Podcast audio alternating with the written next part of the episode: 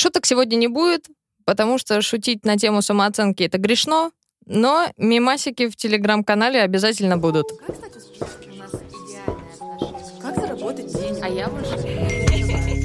Я хочу так. Найти ответ — это подкаст, где коуч и психолог обсуждают жизнь современного человека, его проблемы, стремления и взгляд на мир. Всем привет! За микрофоном Ермолюк Ксения, КПТ-терапевт в процессе обучения и член Ассоциации профессиональных психологов и психотерапевтов. Именно Кова Арина, я сертифицированный коуч, помогаю достигать целей и управлять своей жизнью. И сегодня в выпуске мы хотим обсудить одну, наверное, из самых важных тем для современного человека. Это самооценку и уверенность в себе. Самооценка — это наш фундамент, на котором стоит наша личность. Это наше отношение к самому себе. Считаем ли мы себя достойными успеха или, например, любви, зависит именно от нашей самооценки. Как ни странно, наши отношения с внешним миром строятся тоже на основе нашей самооценки. Люди очень считывают, как мы относимся к себе, и относятся к нам ровно так же. И уверены мы в себе или нет, э, также влияет на наши отношения с другими. Причем вы, наверное, замечали, что иногда мы можем быть супер уверены в себе на 100% в одной сфере и очень сильно сомневаться в себе в другой. Да, первое, наверное, что я хочу сказать, это что самооценку не мы создаем. К сожалению, она складывается из э, оценок э, других людей, которые нас окружают. И это хорошая новость, потому что мы можем исправить эту самооценку, если она какая-то не такая, как хотелось бы. И сегодня в выпуске мы обсудим, что такое самооценка и какая она бывает, как проявляется уверенность в себе, в чем разница и как они вообще влияют на нашу жизнь, какие есть проблемы, и также как повысить самооценку и уверенность в себе. Каждый из нас мог родиться и воспитываться в токсичной среде, Несчастная мама, алкоголик-отец, отбитые родственники, слишком тревожная бабуля или непрофессиональные учителя, агрессивные одноклассники, несчастная первая любовь. Все вот это вот может э, нарушить вашу самооценку. Она будет искажать вашу истину о себе и о других людях, и о мире вообще в целом. Вы, наверное, видели, как э, умные люди называют себя глупыми, а красивые считают себя уродами. И этот список можно продолжать очень долго. Почему так работает? Наш мозг из нашего жизненного опыта создает убеждения о себе, о других, о мире в целом. Ему так проще адаптироваться.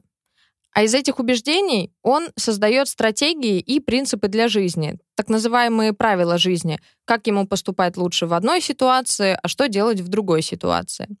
Например, родители Лизы не хвалили ее и всегда ожидали большего. Из-за этого Лиза считала себя недостаточно хорошей. Других она считала критичными и требовательными, а жизнь в целом — конкурентной средой, где нужно бороться за место под солнцем. Это были ее убеждения, которые сложились из ее предыдущего опыта. Для того, чтобы скрыть свои недостатки или избежать критики и чувствовать себя достаточно хорошей, она взяла за правило напряженно работать и избегать всех ситуаций, в которых она сомневалась в себе. Это правило выражалось в ее убеждениях. Я всегда должна трудиться на 110%. Если я буду упорно работать, меня не будут критиковать. И лучше не пытаться, чем потерпеть неудачу. Это были ее правила жизни. И пока она их соблюдала, она чувствовала себя хорошо, даже несмотря на скрытые ощущения опасности и беспокойства. Такие правила позволяли Лизе поддерживать свою самооценку. Но проблемы начинаются, когда э, правила либо не выполняются, либо могут не выполняться. Например, у Лизы возникали трудности, если по какой-то причине она не могла работать на 110%. Она заболела, плохо себя чувствует, у нее есть другие дела. И тут поднимается тревожность. Или когда она не могла избежать ситуаций, в которых, как ей казалось, она не справится. Например, ее повысили на работе, и она считает, что она не справится на новой должности. Когда появляется такая неопределенность, она очень сильно тревожится. И именно в этот момент включаются все глубинные убеждения. Например, «я неудачница» или «я некомпетентна». А эти убеждения создают негативные прогнозы. «Я все испорчу», «у меня ничего не получится» и так далее. Такие люди часто прибегают к избеганию или защитному поведению. Например, Лиза может уволиться с работы из-за повышения, потому что она очень сильно переживает, что она с ним не справится. Грубо говоря, мы можем выделить два варианта самооценки. Реалистичная и искаженная. К искаженным относят завышенную или низкую самооценку. Человек с завышенной самооценкой чувствует себя замечательно. Он обычно не обращается к психологу за помощью, потому что у него и, то, и так все хорошо. А вот окружающим людям с ним тяжело, потому что такой человек может спокойно нарушать правила, не соблюдать договоренности, нарушать э, личные границы других людей, потому что считает себя лучшим среди этих людей, а значит, что весь мир может подождать. Низкая самооценка может быть ситуативной или характерологической. Ситуативная низкая самооценка обычно проявляется в какой-то конкретной области. Например, человек может быть уверен в том, что он отличный специалист, собеседник и даже сексуальный партнер, а вот родитель из него отвратительный. А характерологическая низкая самооценка проявляется в большинстве сфер жизни. Такая низкая самооценка, она абсолютно не гибкая к изменению, и обычно любые, даже самые высокие награды и широкое признание не смогут исправить ее. Ситуативная низкая самооценка, она как раз наоборот, очень быстро исправляется самостоятельно или при помощи краткого курса психотерапии. А характерологической требуется более длительная терапия, год-два примерно. Поэтому если вы заметили, что ваша проблема с самооценкой проявляется во многих сферах, и вы уже долгое время не можете самостоятельно справиться с ней, то грамотный психолог поможет это исправить. И реалистичная самооценка — это вот наша цель, к которой мы все стремимся. Это способность видеть мир без фильтров, таким, какой он есть на самом деле. Это безоценочное и принимающее знание самого себя, всех своих достоинств и ограничений. Как э, у машин. Есть же много разных машин. Семейный автомобиль, спортивный, есть маленькие, есть большие. Они все разные, и у них разные характеристики — Одна машина в этом хороша, но у нее есть такое ограничение и так далее. Они предназначены для разных вещей. Вот так же и мы с вами. Мне кажется, еще важно сказать, что есть э, еще другой подход, э, где самооценка может быть стабильной и нестабильной. Там нет понятия высокая или заниженная самооценка. При нестабильной, в зависимости от события, я меняю мнение о себе. То есть моя самооценка зависит от каких-то условий. А, тут есть несколько типов. Например, я классный, если я лучше кого-то, если я уникальный. Такие люди тяжело справляются с неудачами и критикой, потому что они стремятся к какому-то вот этому невероятному идеалу в своей голове. А, второй тип — это я классный, если я радую других. Это, кстати, самый распространенный тип. А, эм, это, в этом типе отношение к себе зависит от мнения окружающих и их одобрения. И последний тип — это я классный, если я сильный. Человек не может показаться слабым. От таких людей обычно мы слышим, что я все сам, мне не надо помогать. Такие люди обычно не доверяют миру и достаточно скрытные. А вот при стабильной самооценке я думаю, что со мной все хорошо без каких-либо условий. Человек видит в ошибках э, зону роста, ощущает свою ценность вне зависимости от успехов, достижений, похвалы или критики. То есть со мной все окей и так. Ну, мне кажется, этот подход точно так же описывает э, искаженные убеждения и правила жизни, которые я говорила раньше. То есть э, у Лизы в моем примере тоже есть мысль, что я хорошая, если я сильная. Она же говорит, что ей надо работать на 110%. Она также очень сильно боится критики и максимально делает все, чтобы ее избежать. То есть это плюс-минус про одно и то же, просто с разных сторон. А теперь поговорим об уверенности в себе. Глубинная уверенность в себе — это когда человек верит в свои силы, и это проявляется в его поведении. То есть какой он уверенный человек. А, как правило, это человек, который ощущает свою силу при выполнении какого-то действия. То есть он может либо контролировать себя как-то, либо отстаивать свои интересы, быть спокойным достаточно или опираться на свое мнение. Думаю, что это также про умение ставить цели и достигать их. Э, точнее, даже в процессе достижения цели быть уверенным, что рано или поздно все получится. А в начале выпуска я сказала, что мы можем быть уверены в себе в одной сфере, да, на 100%, но при этом очень сильно сомневаться в себе в другой. А, возьмем пример. Девушка очень уверена в себе в отношениях с мужчинами, но безумно сомневается в себе в бизнесе. Почему так происходит? А просто уверенность — это больше про «я уже что-то делал, поэтому у меня получится». То есть у девушки есть подтверждение удачных отношений, но она еще никогда не строила бизнес. Поэтому она ну, не может быть уверена в том, что она не пробовала. А вот уверенность в себе, глубинная уверенность, это про «я точно верю, что у меня получится». Мне не нужны доказательства или подтверждения. А, то есть тут, у, тут уже девушка уверена, что она сможет открыть успешный бизнес, потому что она верит в свои силы и будет прикладывать усилия. Ну, я вижу уверенность в себе как навык, в первую очередь, которым можно натренировать. И мне кажется, у него есть три составляющие. Это вот как раз реальная или стабильная, как вам хочется больше, самооценка. Это как раз про то, что ты говорила, знание, что все получится. В любом случае я получу, что хочу. Я пока не знаю как, но я точно это могу сделать. Это обязательно настойчивость, потому что действительно с первого раза э, мало у кого что-либо получается. Э, нужно приложить э, силы, чтобы раз за разом пробовать и делать. Тем более, если мы что-то хотим э, от других людей. Мы же все живем по своим шаблонам в голове. И когда ты что-то просишь у человека, чего раньше там не просил, допустим, то ты ломаешь его шаблон, а для этого должно пройти какое-то время, он должен перестроиться. Поэтому раз за разом еще раз просим, еще раз пытаемся, еще раз делаем. И последнее, наверное, одно из самых важных — это ответственность за свои потребности. Потому что это мне надо что-то получить. И я могу приложить усилия и что-то сделать. Если ты хочешь цветы получить от своего молодого человека, скажи ему об этом. Он не умеет читать твои мысли — Поэтому тебе надо, ты можешь это реализовать. Попроси, он тебе купит. Хочешь повышение на работе? Ну, вряд ли работодатель когда-нибудь заметит, какой ты классный, ценный сотрудник и предложит тебе большую там зарплату. Приди, выскажи, скажи, вот, я претендую на новую должность. Не получилось? Еще раз. Опять не получилось. Пошли в другую компанию, попробуем там. И если подытожить, какая разница? Наша самооценка — это про ваше самоощущение, то есть ваше отношение к самому себе. А вот уверенность в себе — это уже про взаимодействие с миром. То есть, ну вот как я себя чувствую, когда контактирую с людьми, например. Или что я себе думаю, когда я выполняю какое-то действие. Но в любом случае это взаимодополняющие вещи. То есть ваша самооценка помогает быть более уверенным в себе.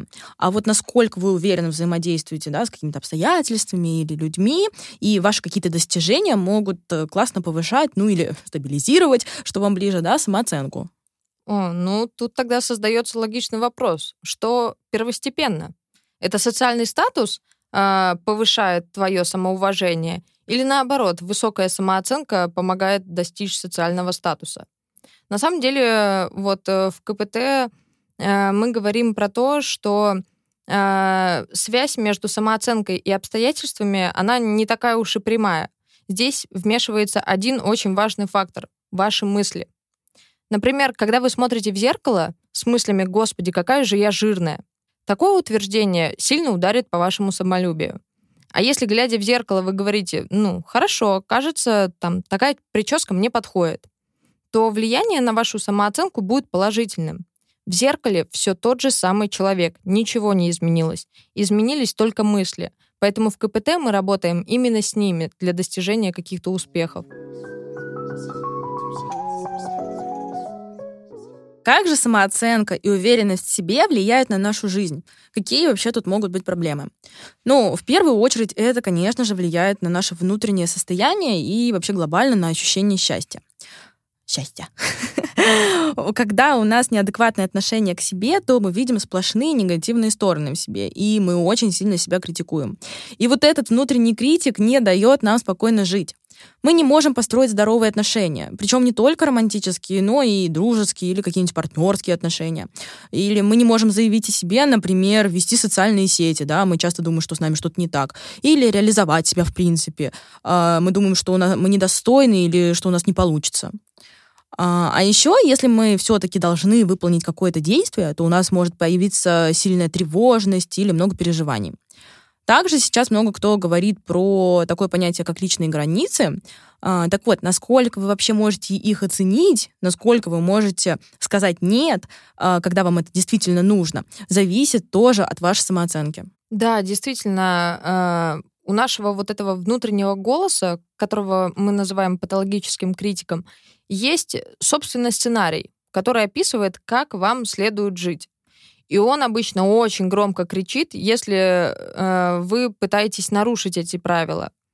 Критик требует от вас быть лучшим. А если вы не лучший, значит вы ничтожество.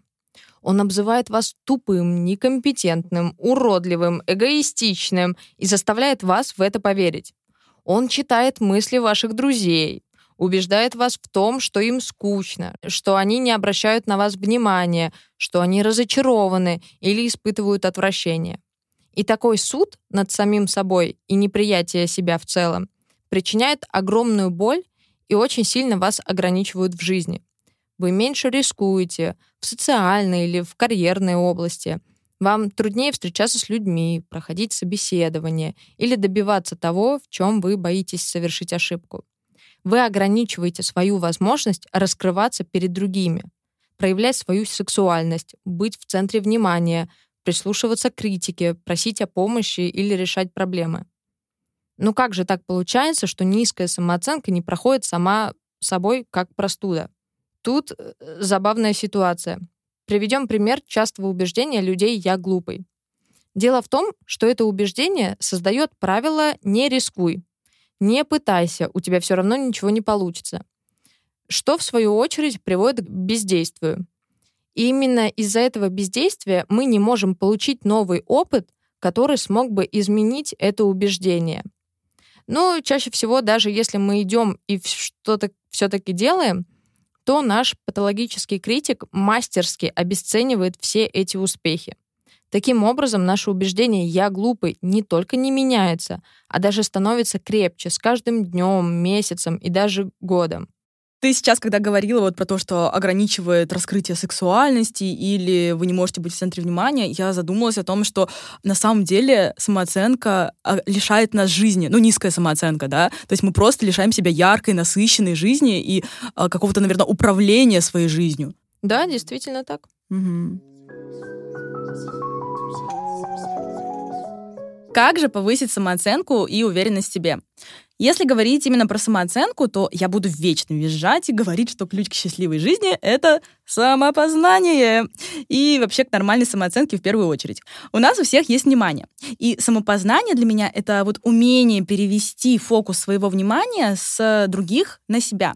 И как только мы направляем вот этот фокус внимания на себя, мы уже точно начинаем относиться к себе по-другому. Мне кажется, супер важно вообще принять реальность, да, принять, что мир целостный.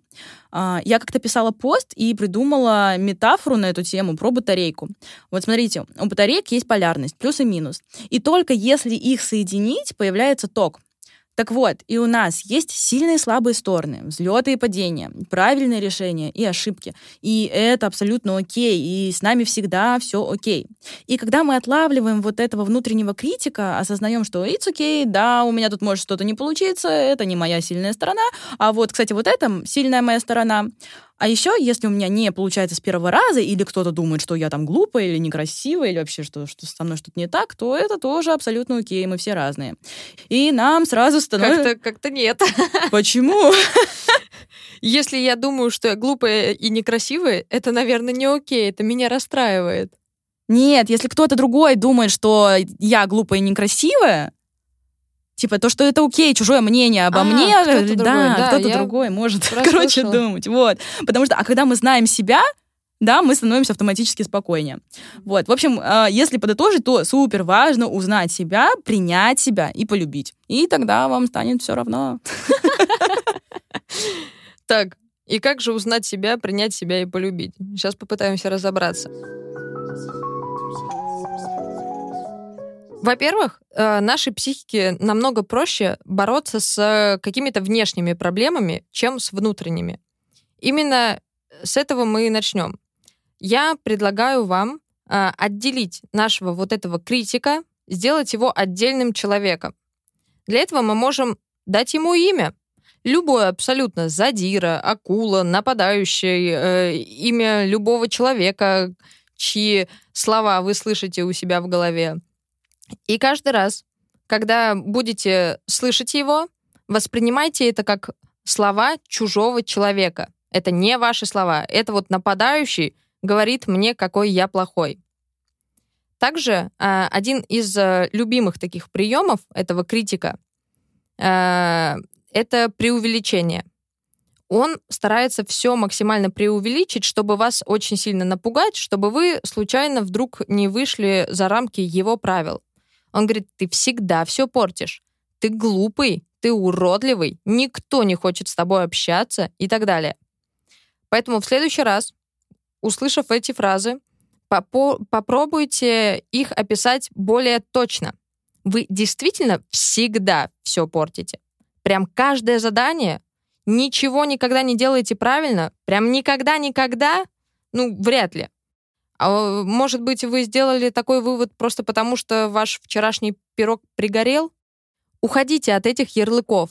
Используйте только факты. Согласитесь, что фраза «я не могу разобраться с накладными» намного более честная, чем фраза «я глупый».